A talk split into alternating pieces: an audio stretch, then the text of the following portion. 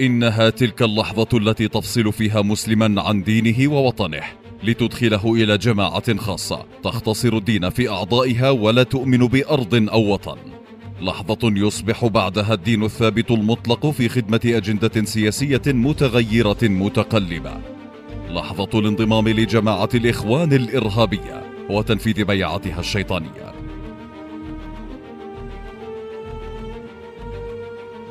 قبل أكثر من تسعين عاما وتحديدا في عام 1928 ظهر رجل يدعى حسن البنا مدعيا الورع والتدين كذبا وزورا وبهتانا.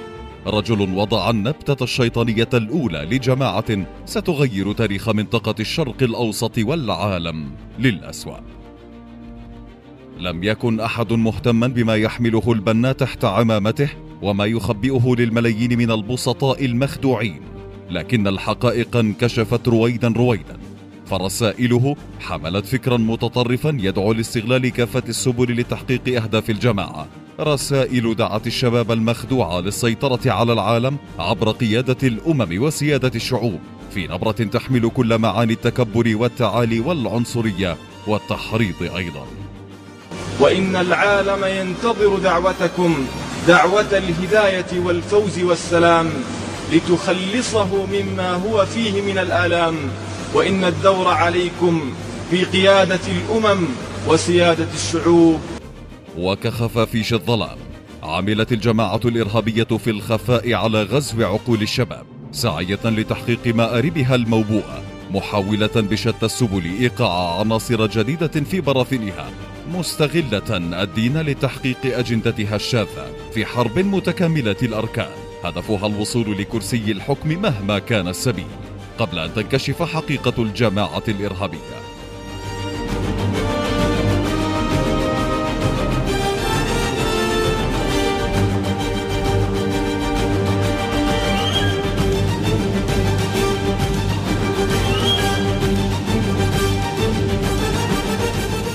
في عام 1948 وبعد عشرين عاما من تأسيس الإخوان انكشف الوجه القبيح للجماعة الإرهابية بعد انفجار مهول بمنزل في شارع محمد علي نتيجة تخزين عناصر التنظيم الخاص للجماعة الإرهابية كميات هائلة من الأسلحة والذخائر.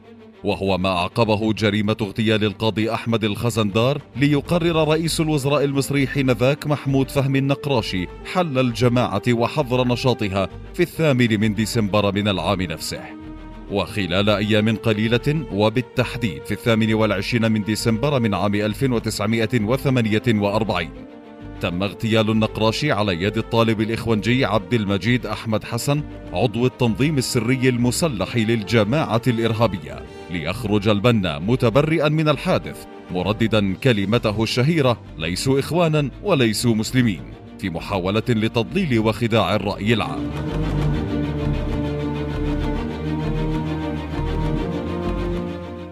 تلك الأدبيات التي تربى عليها شباب الإخوان. كانت النهج الذي سارت عليه الجماعة فيما بعد. فتحول الفكر إلى إرهاب دولي يمارس في كل حدب وصوب إرهاب يسقط بسببه الأبرياء ويقتل في سبيله المغيبون. لكن الأمر لم يتوقف عند ذلك. فجاء رجل إخوانجي آخر ليجدد ذلك الفكر المتطرف ويزيد الطين بالله. رجل يدعى سيد قطب. لقد استدار الزمان كهيئته يوم جاء هذا الدين إلى البشرية بلا إله إلا الله. فقد ارتدت البشرية إلى عبادة العباد وإلى جور الأديان ونقصت عن لا إله إلا الله وإن ظل فريق منها يردد على المآذن لا إله إلا الله.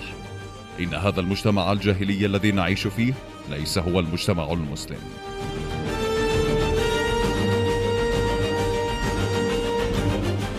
ولا ينسى أحد ذلك اليوم عندما حاول أعضاء الجماعة الإرهابية اغتيال الرئيس المصري الأسبق جمال عبد الناصر ليلفظه الشعب المصري بشكل كامل ويرفض مشروعهم الذي ظاهره التدين وباطنه الخراب والدمار. كعادة خفافيش الظلام سارع عناصر الجماعة للهرب من جمهورية مصر العربية بهدف نشر مشروعهم في ربوع الوطن العربي وفي أوروبا. متخذين من الدعوة ستارا لنشاطهم المشبوه.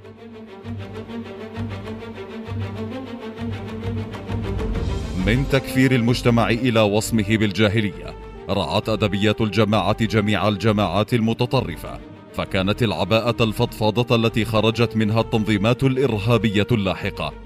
لتشكل رسائل البن المنطلق الفكري الأول للجماعات المتطرفة وتمثل معالم طريق سيد قطب البوصلة التي سارت عليها جميع التنظيمات الإرهابية اللاحقة.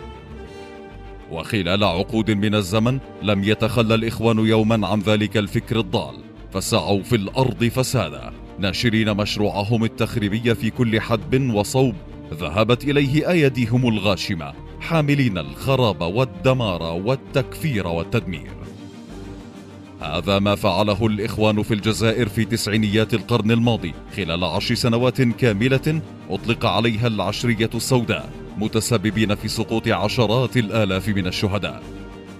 وهذا ما فعله الإخوان في فلسطين بالانقلاب على السلطة الشرعية المنتخبة عام 2007 ليحكم قطاع غزة منذ يومها بقبضة من الحديد والنار على يد حركة حماس. وهكذا قاد الإخوان السودان إلى مشكلات اقتصادية وحروب أهلية طوال عشرات السنوات قبل أن يسقط الشعب السوداني حكم الجماعة الإرهابية وممثلها في الخرطوم عمر البشير.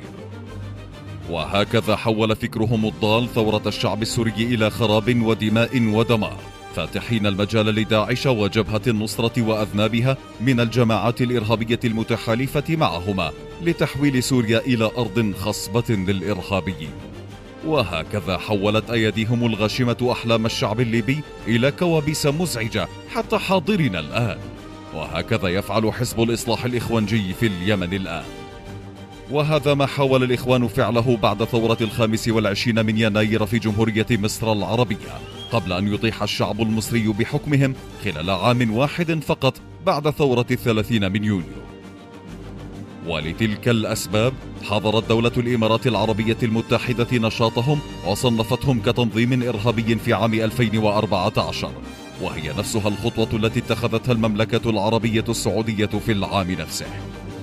رفض الجماعة الإرهابية وأفكارها لم يتوقف عند الحدود العربية فقد طالب الرئيس المصري عبد الفتاح السيسي الرئيس الأمريكي دونالد ترامب بحظر نشاط الإخوان في خطوة جادة لتجفيف منابع الإرهاب الدولي الذي تمثل الجماعة حاضنته الأم على مستوى العالم.